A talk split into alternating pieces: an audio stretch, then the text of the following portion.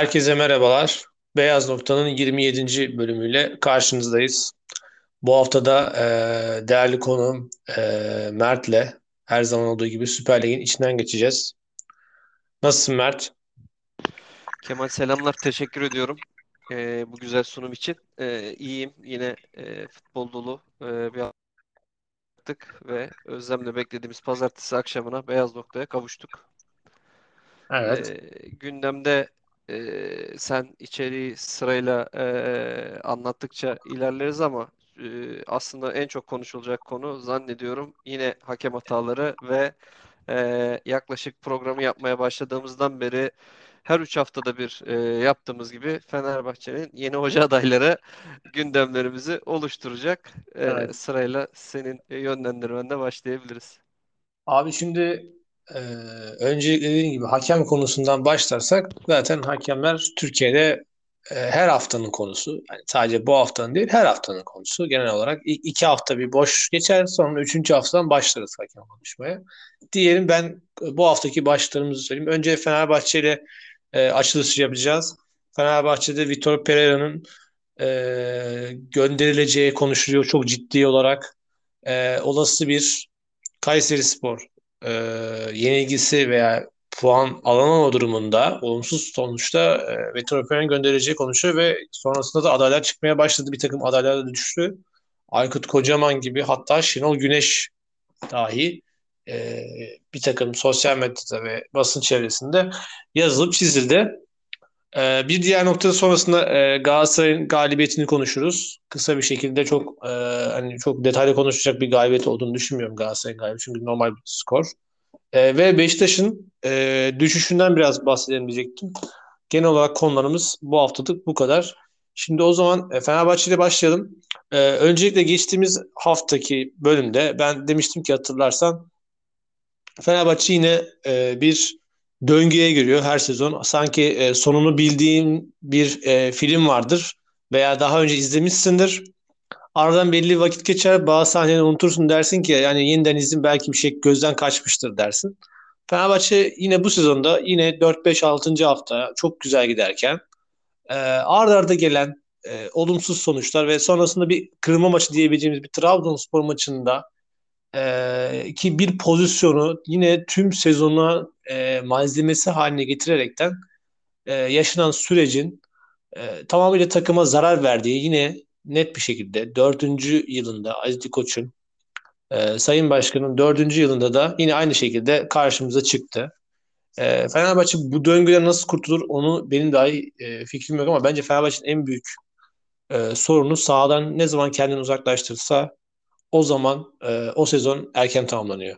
Fenerbahçe ne kadar sahada kalırsa bence şampiyonluk için o kadar e, yüksek ses çıkacağını düşünüyorum Fenerbahçe'nin.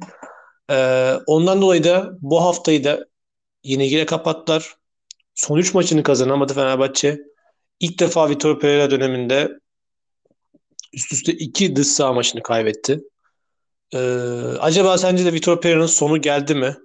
Ee, yeni aday yani yeni teknik direktör sence kim olmalı? Fenerbahçe bu e, olumsuzluktan mı diyeyim ya da döngüden diyeyim nasıl çıkar? Kısaca değerlendirir misin? Ee, şöyle başlayayım. Pereira'nın e, açıklamalarıyla başlayacağım ben. E, işte diyor ki yok e, rotasyon yaptım, rotasyon yapmak zorundayım. Öyle oldu, böyle oldu. Ya abi bu insanların aklıyla dalga geçecek şekilde açıklamalar yapma artık. Oradan başlayayım. Neden oradan başlayayım? Ya Gustavo'yu kaç maçtır din e, kimi oynatıyorsun? Zalai'yi oynatıyorsun. Geri dörtlü oynatıyorsun. E neymiş? E, ö, işte ön bölgede hani ideal ilk 11'i bulamadın. Niye bulamadın sorularına sinirleniyor. E, işte e, rotasyon yapmak zorundayım. 3 günde bir maç oynuyor. E, diğer oyuncular 3 günde bir maç oynamıyor mu? Onların fizik kondisyon durumunu farklı bir antrenör ekibi mi hazırlıyor? Yani e, Pereira artık e, son 2-3 haftadır e, yaptığı açıklamalarla sinirleniyor, işte sorgulanmasını istemiyor, tercihleriyle e, kendi sonunu yavaş yavaş kendi getirdi. Neden buradan başladım? E, Pereira aslında çok büyük bir güvenle başladı. Senin de belirttiğin gibi 5. 6. hafta özellikle Trabzon maçına gelene kadar Fenerbahçe skor alıyordu. Oyunda da üstüne oynuyordu. Mesela Hatay gibi zor bir takıma karşı Hatay deplasmanında iyi top oynayan, ümit veren bir Fenerbahçe izledik biz senenin başında. İşte e, keza Frankfurt maçında penaltı gol olsa yine bir galibiyet gelecekti. Deplasmanda iyi bir oyun izledik. Fenerbahçe'nin doğruları vardı. Ama e, sakatlıklar düzelip Fenerbahçe'nin ideal 11'i oluşabilecek noktaya geldiğinde Pereira'nın ideal ilk 11'i oluşturmama konusundaki inatları kendi sonuna hazırladı.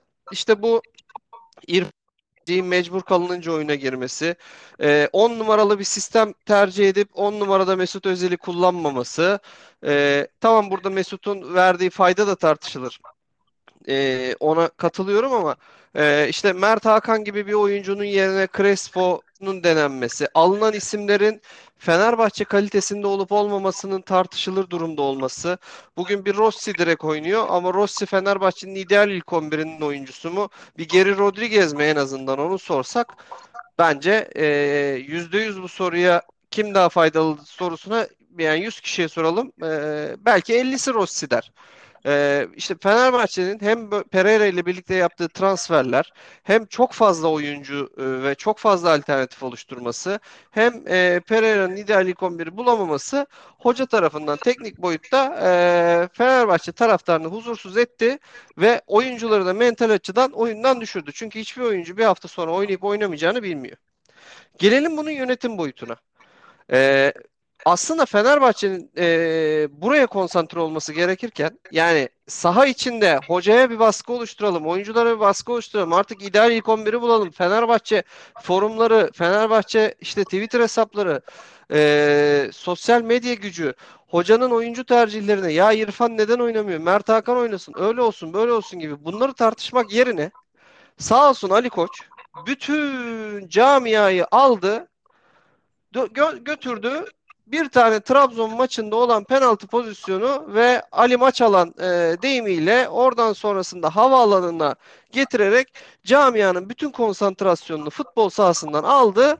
Zaten biz e, ağzımızda kuş da tutsak olmuyor. Dünya bizim aleyhimize, herkes bizim kuyumuzu kazıyor noktasını insanları getirdi.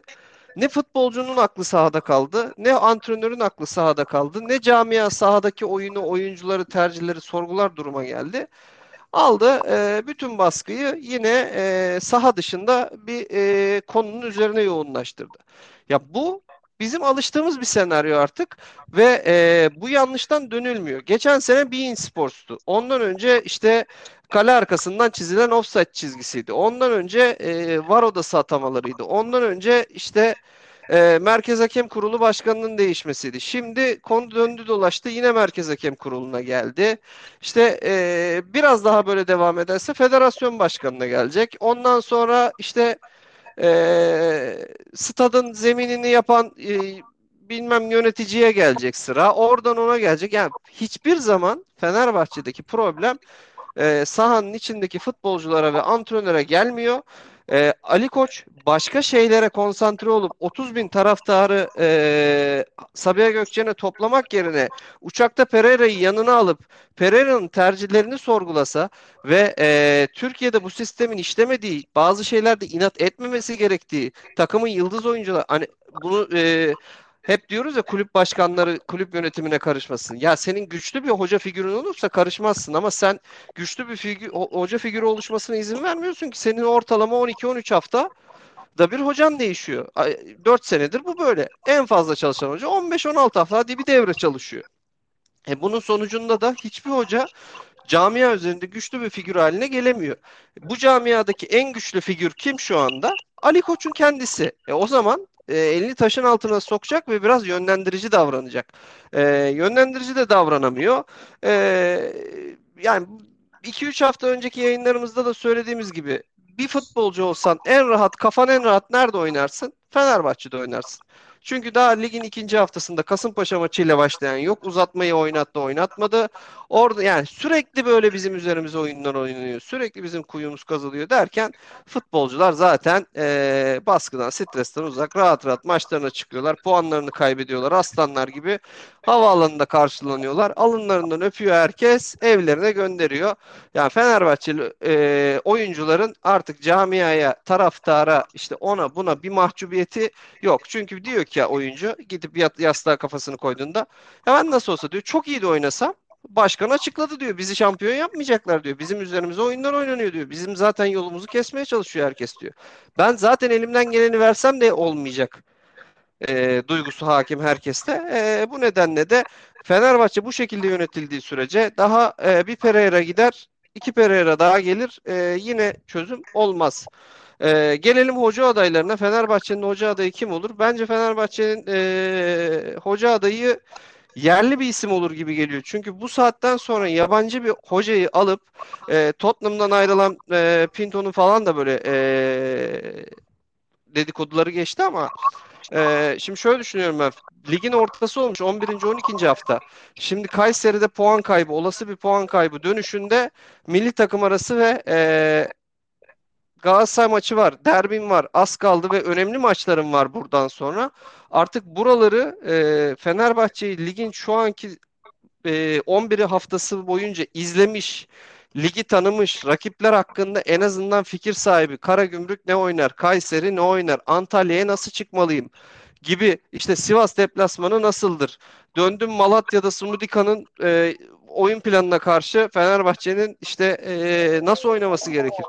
İşte Galatasaray deplasmanı nedir? İçeride Galatasaray nasıl oynarsın? Dışarı bunları artık yabancı bir hoca gelip ben hayır çünkü yabancı hoca geldiğinde idealist olacak. Nasıl Pereira geldi gelir gelmez daha kalkırı e, antrenmana çıkarmadan ben göndereceğim benim sistemime uymuyor dedi. Gelen hoca da bir sistem hocası olacak. Üçlü oynatacağım diyecek, dörtlü oynatacağım diyecek, beşli oynatacağım diyecek. Sen yapmışsın 60 tane transfer. Bu transferler benim oyun planıma uymuyor. Bunları gönderin diyecek. Fenerbahçe kaostan kaosa sürüklenecek. Onun için muhtemelen ben Fenerbahçe'de eğer olası bir e, Kayseri karşısında puan kaybı olursa gelecek hocanın muhtemelen yerli olacağını düşünüyorum. Aykut Kocaman ismi kulislerde çok dolanıyor ama Aykut Hoca'nın o kadar formsuz bir e, dönemi var ki özellikle Başakşehir ve Konya'daki son dönemi e, gerçekten hiç ümit vaat etmiyor. E, Şenol Güneş dedikodularını e, okuyoruz sosyal medyadan. Ya şimdi Şenol Hoca ile Fenerbahçe camiası arasındaki gerilim herkesin malumu.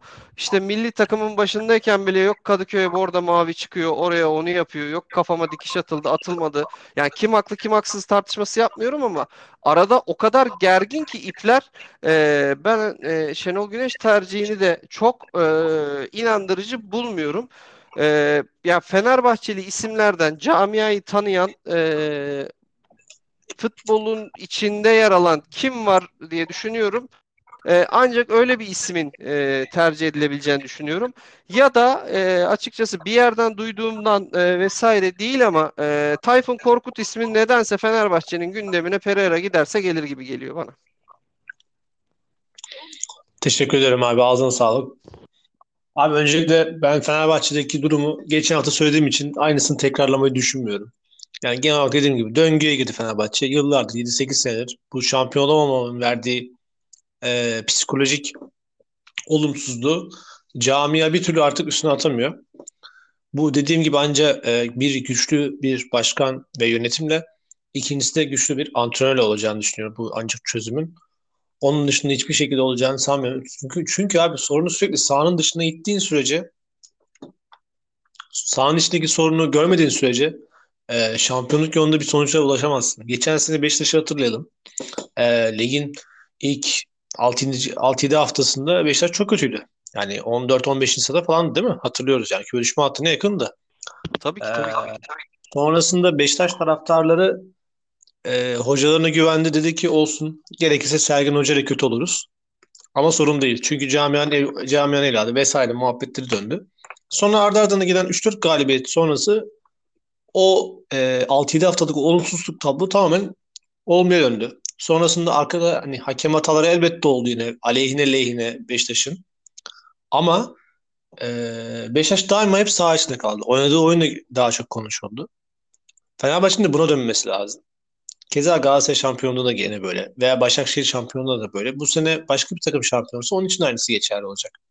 Futbol biz saha içinde konuştuğumuz zaman hem futbolumuz gelişecek hem futbol ortamımız da gelişmiş olacak. O yüzden daha fazlasını konuşmak istemiyorum. Ben Aykut Kocaman ihtimalini Fenerbahçe'ye çok yakın görüyorum. Sebebi de şu hani bildiğinden bir bilgi olduğundan falan değil. Şu an boşta. Ali Koç e, başta demişti ki benim vizyonum var. Siz benim hiçbir şeyi de anlamadınız falan filan. Dördüncü yılın sonunda yaklaşık 80 tane oyuncu alındı. 4 senelik kadroya baktığında 80 tane oyuncudan kaç tanesi şu oyuncu desem belki de 4-5 tanesi falandır yani. Çoğu her sene değişti ve gitti abi. Antrenör diyorsun doğru söylüyorsun. 10 hafta 15 hafta falan kalıyor. Çoğu kalmıyor bile o kadar. Hepsi gitti. Ersun Yanal bu kapıdan içeri giremez dendi. Girdi. Vitor Pereira'ya e, eski Ali döneminden kalan bir antrenördü. Bielsa Bielsa dedi. Bielsa modeli dendi. Bielsa kalibresi dendi. Vitor Pereira dendi. Vitor Pereira gidildi, getirildi. Yani Aziz Yıldırım'ın eskisini getirmiş oldun sen. E şimdi bir tek Aykut Kocaman kaldı ki hatırlıyoruz Aykut Kocaman da ilk geldiği zaman aslında getirmek istiyordu. Fakat taraftar tepkisi Yok. biraz geri çekilmişti. Şöyle geldiğinde zaten görevde Aykut Kocaman vardı. Sözleşmesi bitmişti. Uzatacak mı uzatmayacak mı tartışmaları varken dedi ki benim Taraftar vizyonum var. Benim vizyonum var abi. Ben yabancı hoca ile çalışacağım. Ama 3 Temmuz'da işte bu camiayı ayakta tutan e, Aykut Kocaman'dır. Ben bir yerli antrenörle çalışacak olsaydım kesinlikle Aykut Kocaman'la çalışırdım. Başka yerli antrenörle çalışmazdım. Ama ben yerli antrenörle çalışmayacağım dedi Ali Koç'un. İlk açıklamaları bunlardı.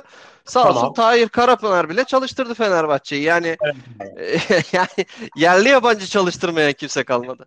Evet abi. O yüzden ben Aykut Kocaman tercihini şu anda Fenerbahçe için hani yani gele, gelebilme ihtimali anlamda en yüksek isim olduğunu düşünüyorum.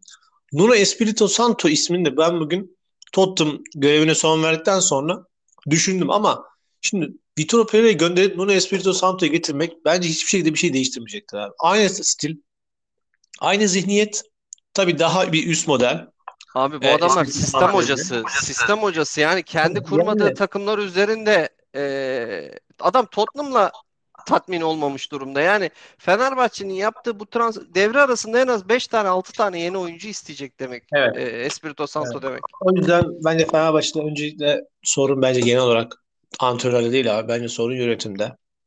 Yönetimin bence bu konuda oturup e, bazı şeyleri değiştirmesi gerekiyor. O da biraz zor gibi duruyor açıkçası. Fenerbahçe bu sene de eğer hem hafta içi ve hafta sonu Kayseri Spor ve e, Antwerp maçlarında e, minimum en azından Antwerp'e yenilgiyi yine anlayışla karşılamam ama Kayseri Spor'u yenemediği takdirde e, Fenerbahçe için sezonun erken bitebileceğini düşünüyorum ben açıkçası. Galatasaray derbisinden önce bile bitebilir bu durumda.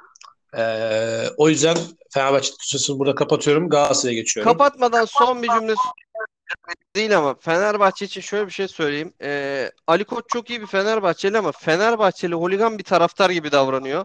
E, Fenerbahçe formasını belki de üzerinden çıkarıp e, kendi herhangi bir şirketler grubunun bir şirketini yönetir gibi son derece profesyonel ve tarafsız gözle e, kulüp yönetmesi e, gerektiğini düşünüyorum ben.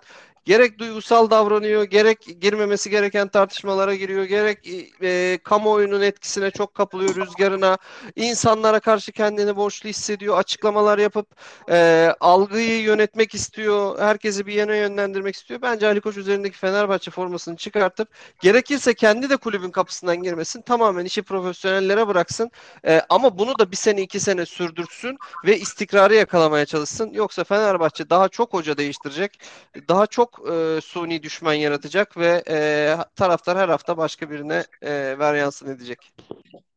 Evet, o zaman Galatasaray'a geçelim. Bu haftanın en büyük kazançlı takımı Galatasaray oldu. Özellikle Beşiktaş'ın e, Hatay'daki aldığı yenilgi, ardından Fenerbahçe'nin Konya'da aldığı e, yenilgi sonrasında Galatasaray'ın e, geçtiğimiz hafta Beşiktaş derbisindeki mağlubiyetini unutturma anlamında Gaziantep e, maçı çok önemliydi ve e, maçı Galatasaray 2-0 kazandı.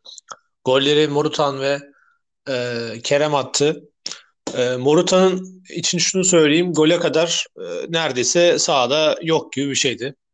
Ama işte bence e, Morutan'ı Hem taraftar nezdinde hem de bence kendi özelliği biraz bu.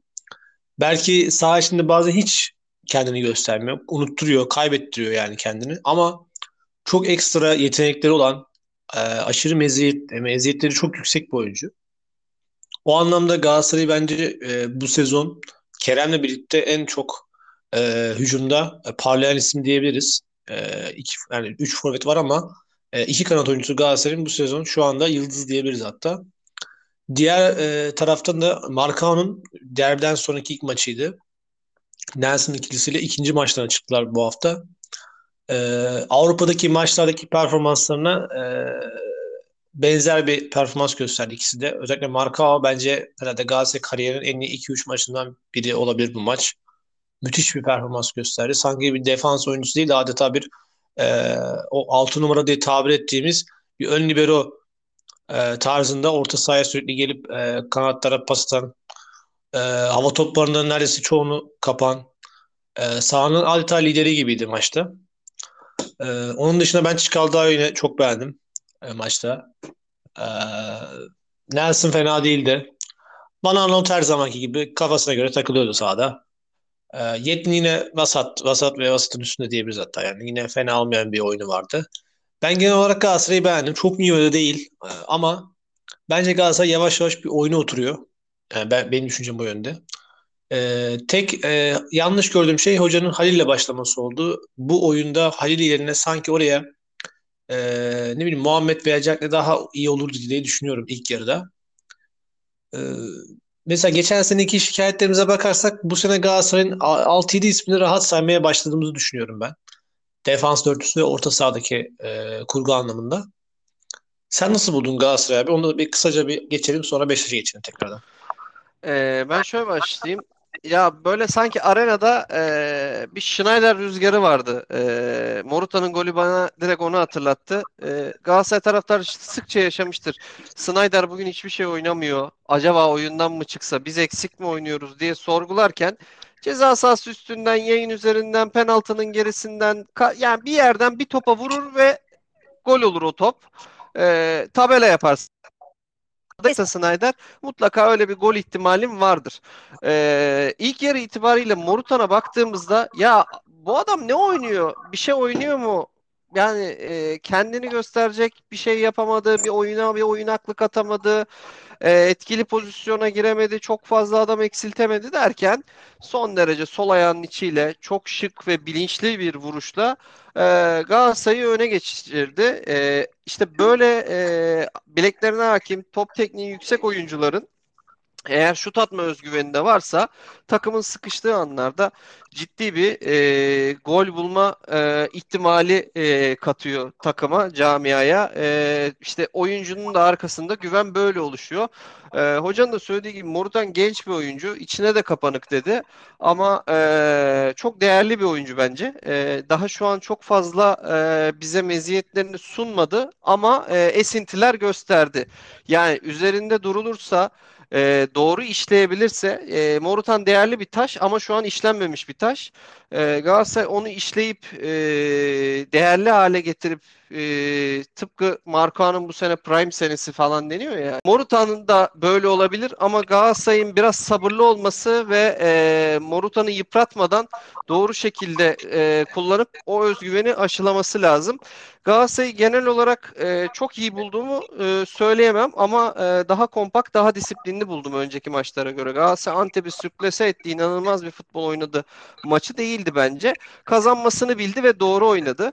E, yani bu sezonun özetini okumak gerekirse, daha doğrusu Galatasaray'da Fernando gittiğinden beri e, sezonların özetini okumak gerekirse yapılmayan bir, inatla yapılmayan bir 6 numara transferi yüzünden Galatasaray'ın kaybolan yılları var. Ee, yani hala bu eksik çok fazla. Orada hoca artık Taylan yerine biraz daha Berkan'ı kullanmaya başladı. Evet Berkan e, tempo olarak bir 6 numaranın beklentisini veriyor. Özellikleri olarak boyu, e, dinamikliği, çabukluğuyla o bölgenin hakkını verebiliyor. Ama e, bir Taylan kadar da top tekniği olmamasının nedeniyle e, çıkarken ya da oyunun atak yönünü değiştirmede e, Galatasaray'a doğru oyuncuyu bulmada geciktiriyor. Galatasaray'ın oyununu yavaşlatıyor. E, ve pas hatalarına sebep oluyor. Top tekniği de bir Taylan kadar e, ya da özgüveni de bir Taylan kadar olmadığı için Taylan'ın böyle sağa sola yaptığı servisler olmadığı için. E, burada Berkan'la hoca zannediyorum e, Berkan Taylan e, işte skoru aldıysa Berkan Taylan ikisini oynatacak. Almadıysa ve hücum oynamak istiyorsa iç saha maçlarında Berkan'ı ön libero'da kullanacak daha defansif oynaması gereken bir maçsa yine ikisini aynı anda kullanacak. Bu varyasyonları deneyerek devre arasına kadar gidecek bir 6 numara transferine kadar. Ee, Çikaldao'yu senin de bahsettiğin gibi ben de beğendim. Ee, basit oynuyor. Ee, aslında göze e, çok hoş gelen, çok estetik bir futbol oynuyor mu? E, tartışırsın ama e, çok doğru oynuyor. E, dinamik bir oyuncu. E, yani sıkışan arkadaşının desteğine koşulsuz şartsız gidiyor. Yani e, kurtarıcı gibi böyle Emre Belözoğlu'nun vardır. Top sıkıştığı yerde koşar gider o topu alır ve bir şekilde oradan çıkartır. Çikaldao da bundan örnekler sunuyor. Ee, onun da daha e, gelişme potansiyeli var bence. Sonuçta Çikaldao'ya yat- yapılan yatırım çok ciddi bir yatırım. 6,5 milyon euro gibi bir bonservis bedeli verildi. Ee, bunun karşılığını da Galatasaray uzun vadede almaya çalışacaktır. Evet başarılı ve e, hiç adını bilmediğimiz bir oyuncuya göre kendisine duyduğumuz bir güven var. Ee, bu tartışılmaz. Özellikle geçen sene bu rollerde izlediğimiz Belhanda ile falan tartışılmayacak kadar Galatasaray'a katkısı var. Ama e, onun da e, yani takım genç takımla birlikte seviye atlaması gerekiyor. Geçtiğimiz hafta yaşanan e, oyun aklı konusundaki krizi hocanın 45'te e, Fegoli'yi oyuna atması çözdü. Hocanın da sistemi var. Aslında Fegoli'yi biliyoruz. Fegoli bu ligde bir takımı şampiyonluğa yürütebilecek yetenekte bir oyuncu. Gerek ceza sahası içinden bulduğu e, gollerle ceza sahası dışından gerek e, kenar ortalarıyla ya da ara toplarla e, yaptığı asistlerle Fegoli e, ligin kaderine etki edebilecek yetenekte bir oyuncu ama bu yeteneğinden bizi mahrum bıraktı. Herkesi mahrum bıraktı. Tüm futbol severleri.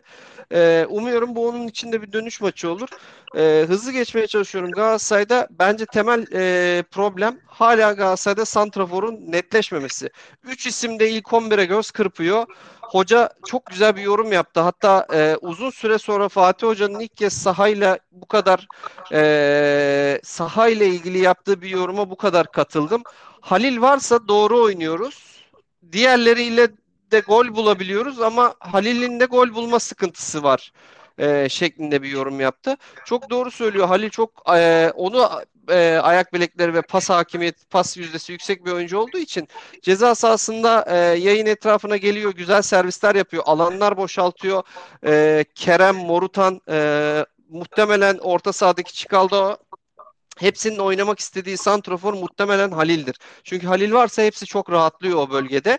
Ama Halil'in de bitiricilikle ilgili çok ciddi bir sıkıntısı var. Kendini bu yönden çok çok çok çok fazla geliştirmesi gerekiyor.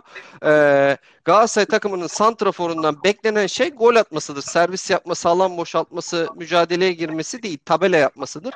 Halil'in şu anda bu noktada ciddi bir e, sıkıntısı var. Hatta Halil'in bu sıkıntısı geçen sene şampiyonluğun kaçmasının da etkenlerinden bir tanesiydi. E, son Malatya maçında bile girdiği pozisyonlar vardı. E, Halil'in bu yönünü geliştirmesi lazım. Muhammed skorer bir oyuncu evet ama Muhammed'le de Galatasaray bir türlü istediği oyunu bulamıyor. Yani oyunu Muhammed sahadayken Galatasaray rakip ceza sahası etrafına yıkamıyor. Ee, bu sıkıntı var. Yani Jagne'yi nereye konumlandırıyorum dersen Muhammed'de yakın bir bitiriciliği var. Hatta e, Muhammed'e denk bir bitiriciliği var. Halil'e de benzeyen özellikleri var. E, rakibi sırtına alarak e, takımı oynatabiliyor. Bu özellikleri göz önünde bulundurduğumda Halil'in bitiricilik sıkıntısı e, Muhammed'in oyun anlamında takıma e, fayda sağlayamamasını birleştirdiğimde ben e, ikisinin orta noktasının bulunması e, nedeniyle Jagden'in Galatasaray'ın birinci forveti olması gerektiğini düşünüyorum diyeyim. Galatasaray'la ilgili yorumumu bu şekilde yapayım. Evet, Galatasaray, katılıyorum Galatasaray'da şu ana kadar tek sorun, e, daha, daha doğrusu iki sorun var bence sadece. Dediğin gibi sağ beke boy düzeldiğinde boy geçecek. Santrafor'da net bir isim yok. Bir de devre arasında bence dediğin gibi o orta sahaya e, net lider bir orta saha oyuncusu. Hani Fernando diyoruz ama genelde yani o tarz o bölgeyi yönetecek ya da Melo tarzında orayı yönetecek bir orta saha bulduğu takdirde bence şampiyonluk konusunda dahi Galatasaray e, böyle hayaller kurabilir. Ciddi ciddi iddialı olabileceğini düşünüyorum. Çünkü ligdeki, ligdeki diğer rakiplerine göre çok daha e, enerjisi yüksek bir takım ve sezon sonu diğer diğer rakiplerine göre daha e, rahat götürebileceğini düşünüyorum e, diyeyim. Ve Beşiktaş'a geçelim. E, Beşiktaş geçtiğimiz hafta derbi kazanarak e, iyi bir e, moral kazanmıştı. Fakat bu hafta Ömer Erdoğan e, Ömer Erdoğan'ın e, e, ekibi Hatay Spor'a karşı e, sahadan 1-0'lık mağlubiyetle ayrıldı. E, Hatay Spor bu sezon e, her ne kadar kadrosunda çok fazla değişime uğrasa da yani bu penzasından ee, sağ açığında oynayan geçtiğimiz sezon adını unuttum şu anda. Akintola. E, Akintola'sından e, veya orta sahasından ve savunma açısından birçok oyuncusu değişmesine rağmen e, bu sezon şu anda ligin en çok gol atan ikinci takımı ve en az gol yiyen takımı ve şu anda ligde ikinci sırada. E, bu anlamda Ömer Erdoğan Hoca'yı çok e, çok büyük e, başarısından dolayı bence şu ana kadarki başarısından dolayı kutlamak gerekiyor e, ikincilikten Fransa ikinciliğinden topçu bulup onu bu lige e, adapte edip bu ligin gayet iyi bir oyuncusu hale getirmesi. E, scouting ve e, maç analizi maç analizi konusunda bence e, Farioli ile birlikte Farioli ile birlikte e, ligin bence en iyi teknik ekibine sahip e, bir takım Hatay Spor. Ve Beşiktaş'ta gayet güzel çözdüklerini düşünüyorum ki e, hoca e, asistan bu hafta e, çalıştığım şu anda çalıştığım kurum olan Asistaniz'e konuk oldu e, Regista programına. Orada da izleyebilirsiniz Asistaniz'in YouTube hesabından. E, Dortmund maçını çok iyi izlediklerini, Beşiktaş orada çok iyi analiz ettiklerini e, ve buna göre hazırlıklarını yaptığını ve başarılı olduklarını e, söyledi ve çok daha fazla detaylardan bahsediyoruz yani orada genel olarak. Sen e, Beşiktaş'ı nasıl buldun? Ben oradaki offside konusuna sonra geleceğim. Sen önce Beşiktaş yorumlamasını yap sonra da e, offside'e geçeriz abi. Peki e, ben konuşmaya başlamadan sana bir soru sorayım. Sen Beşiktaş'ı nasıl buldun? Beşiktaş'ı beğendin mi oyun anlamında? Ya ben Beşiktaş'ı zaten sezon başından beri şu an çok beğenmiyorum abi. Temposu geçtiğimiz sezona göre çok düşük. Bence o da şeyden kaynaklanıyor. Yine o e, şampiyon takımların ertesi sezon daha iyi kadro kuracağım deyip yıldız oyuncular toplayıp e, o sezon böyle bir batması var ya. Bence Beşiktaş şu an onu yaşıyor. Yani yine çok fazla yıldız e, doldurup temposu, enerjisi düşük oyuncular yani teknik yüksek ama tempo ve enerji anlamında düşük oyuncu olunca e, bunu sezon içerisinde hem Şampiyon Ligi hem Ligi ikisini de kaldıramayacağı için bu adamlar hep zarar alıyor. Mesela Pjanic yine sakat. Batshuayi sakat. Teşeya oynuyor ama hani ne kadar e, faydalı bir oyuncu ben ben de soru işareti yani. O anlamda ben bu sene Beşiktaş'ın e, bu zorlukları nasıl aşacağını çok merak ediyorum Sergen Hoca'nın ki Sergen'le konuşmuştuk bu sezon Sergen Hoca'nın bence en önemli sezonu. Çünkü şampiyonluk değil, şampiyonluktan sonraki ertesi sezondur aslında en önemli sezon. Çünkü o şampiyonluğu taşlandırma anlamında da ve istikrar konusunda da. E, ben Beşiktaş'ı kötü buldum. Ki genel orta sezon başından beri kötü buluyorum. Çok da iyi bulmuyorum. E, bıraktığın yerden şöyle başlayayım. Şampiyonluğun ertesi sezon şu açıdan da çok önemli. Şampiyonluk demek ciddi bir gelir demek ve istediğin takımı kurabilme şansı demek hocaya. Yani ilk sezonlarında geldiğinde hani hocalar şikayet ediyor ya elimde bu var, o var, onunla oynamak zorundayım, bununla oynamak zorundayım. Bir şampiyonluk demek senin maddi anlamda yarattığın krediyle birlikte, Şampiyonlar Ligi ile birlikte istediğin takımı kurabiliyor olman demek. Ve Beşiktaş bu sene e, ciddi transferler yaptı. Yani spektaküler isimlerle e, kadrosunu taçlandırdı. Ama e, baktığımız zaman kadro harmonisi oluşmadı. Yani bir uyum Beşiktaş'ta böyle akan giden geçen sene izlediğimiz o Gezal'ın özellikle çok yüksek sorumlulukla oynadığı e, futbol e, bambaşka bir oyuna evrilmiş durumda. E, haftalar sonra ben Beşiktaş'ta e, bu hafta Atiba oynadı. Ee, ama e, zannediyorum Atiba bu sene futbolu bırakacak gibi e, ya da futbol Atiba'yı bırakıyor gibi geliyor bana. E, Atiba'nın oynadığı oyunlardaki Beşiktaş'ın iki yönlü orta sahasının ayakta kalması Artık e, özellikle Hatay gibi e, rakip analizi iyi, senin de bahsettiğin gibi e, rakibin zaaflarına göre oyun planını belirleyen takımlara karşı ki Dortmund örneğini e, Ömer Erdoğan'ın bu açıdan çok değerli buluyorum. Dortmund'la oynadığı maç Atiba'nın Beşiktaş kariyerinin en kötü maçı olabilirdi. Belki de belki de en kötü maçıydı. E, Evet. ona e, yani bu tarz e, analizlerle hazırlanan takımlar e, maçlarda e, Atiba çok daha fazla sırıtmaya başladı. O e, belki de yaşının verdiği, belki de uzun süre oynamamanın verdiği tutuklukla birlikte e, Beşiktaş orta sahasını üretken bulmadım. E, Necip Atiba Teşeri oynuyor. E, Teşeri'de ya kaliteli olduğunu hepimiz biliyoruz. Yani e, çok böyle e, meziyetlerini tartışabileceğimiz bir isim değil. Ama takım oyununa katkı veriyor mu dersen e, birkaç hafta önce Oğuzhan'da bir e, kıpırdanmalar gördüğümü söylemiştim. İnan bana Oğuzhan'da gördüğüm o kıpırdanmayı çünkü Oğuzhan'la birlikte üçleyebiliyorsun orta sahayı. Oğuzhan'ın arkasında kim oynarsa oynasın. İşte e, Joseph Necip Oğuzhan e, ya da e, işte Joseph Pjanic Oğuzhan bunlar da yani e, ya da Salih Oğuzhan e, Joseph ya da Necip Bunlar da daha dinamik, daha ayakta kalan, topun arkasına geçen ve basan koşan, alan daraltan bir orta sahayla karşılaşıyorsun.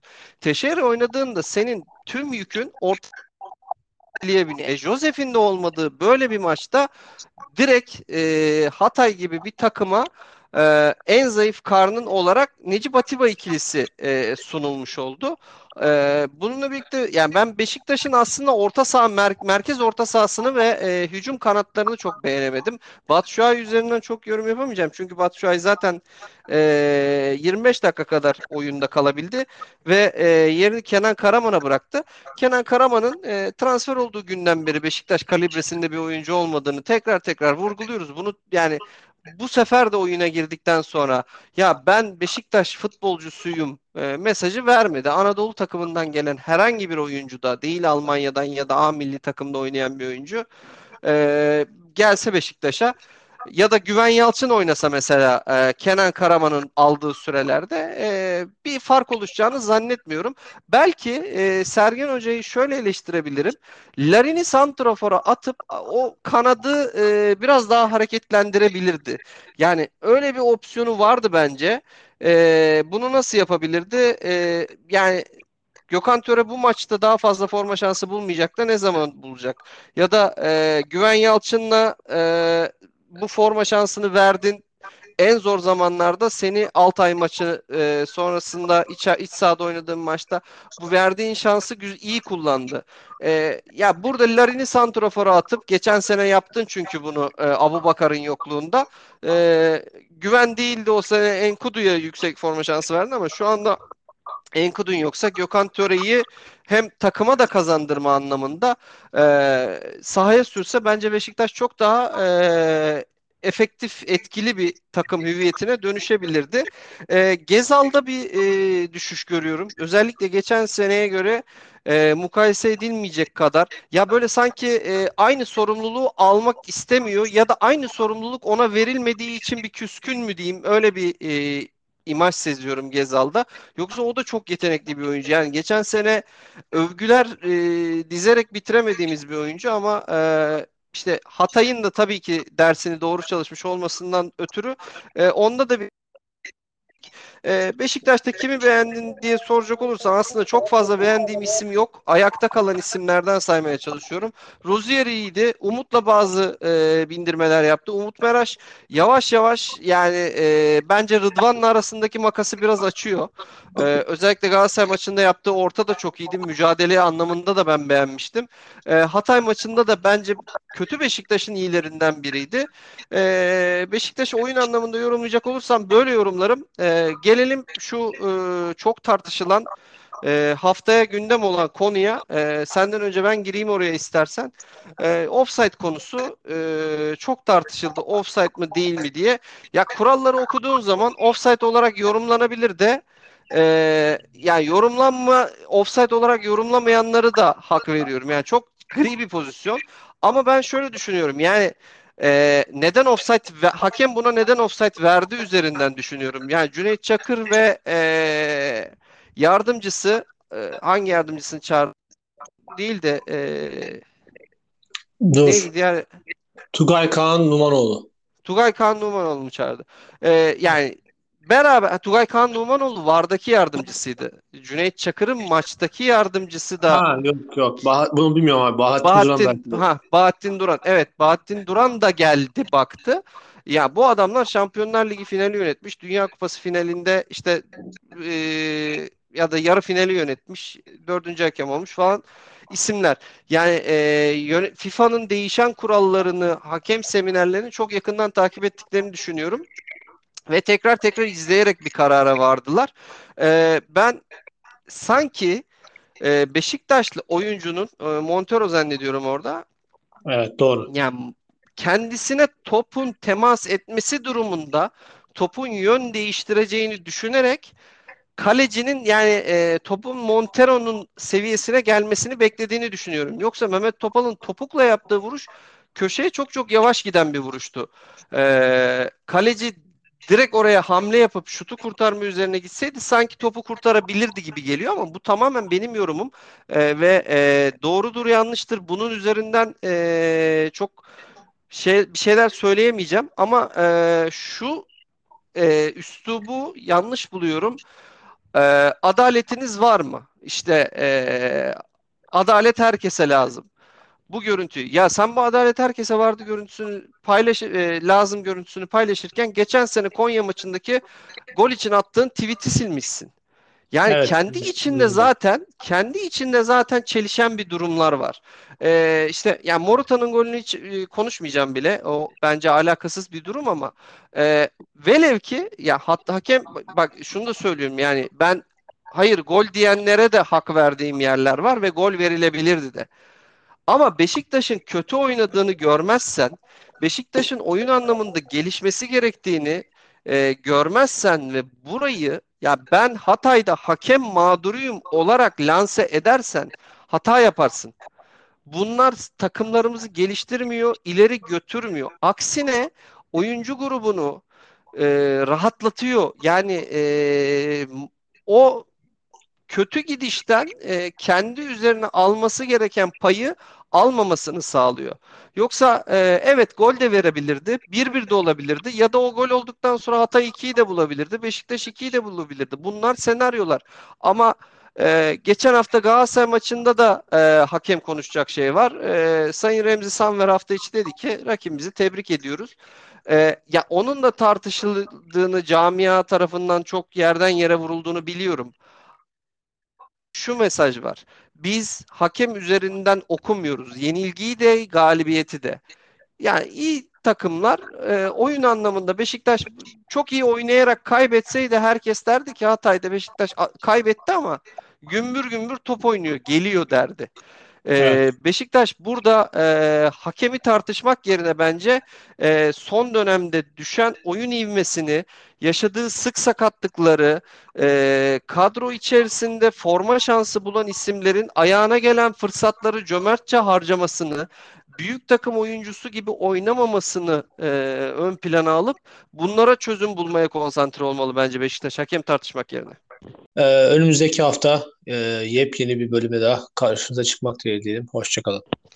Dinleyen herkese teşekkürler. Hoşçakalın.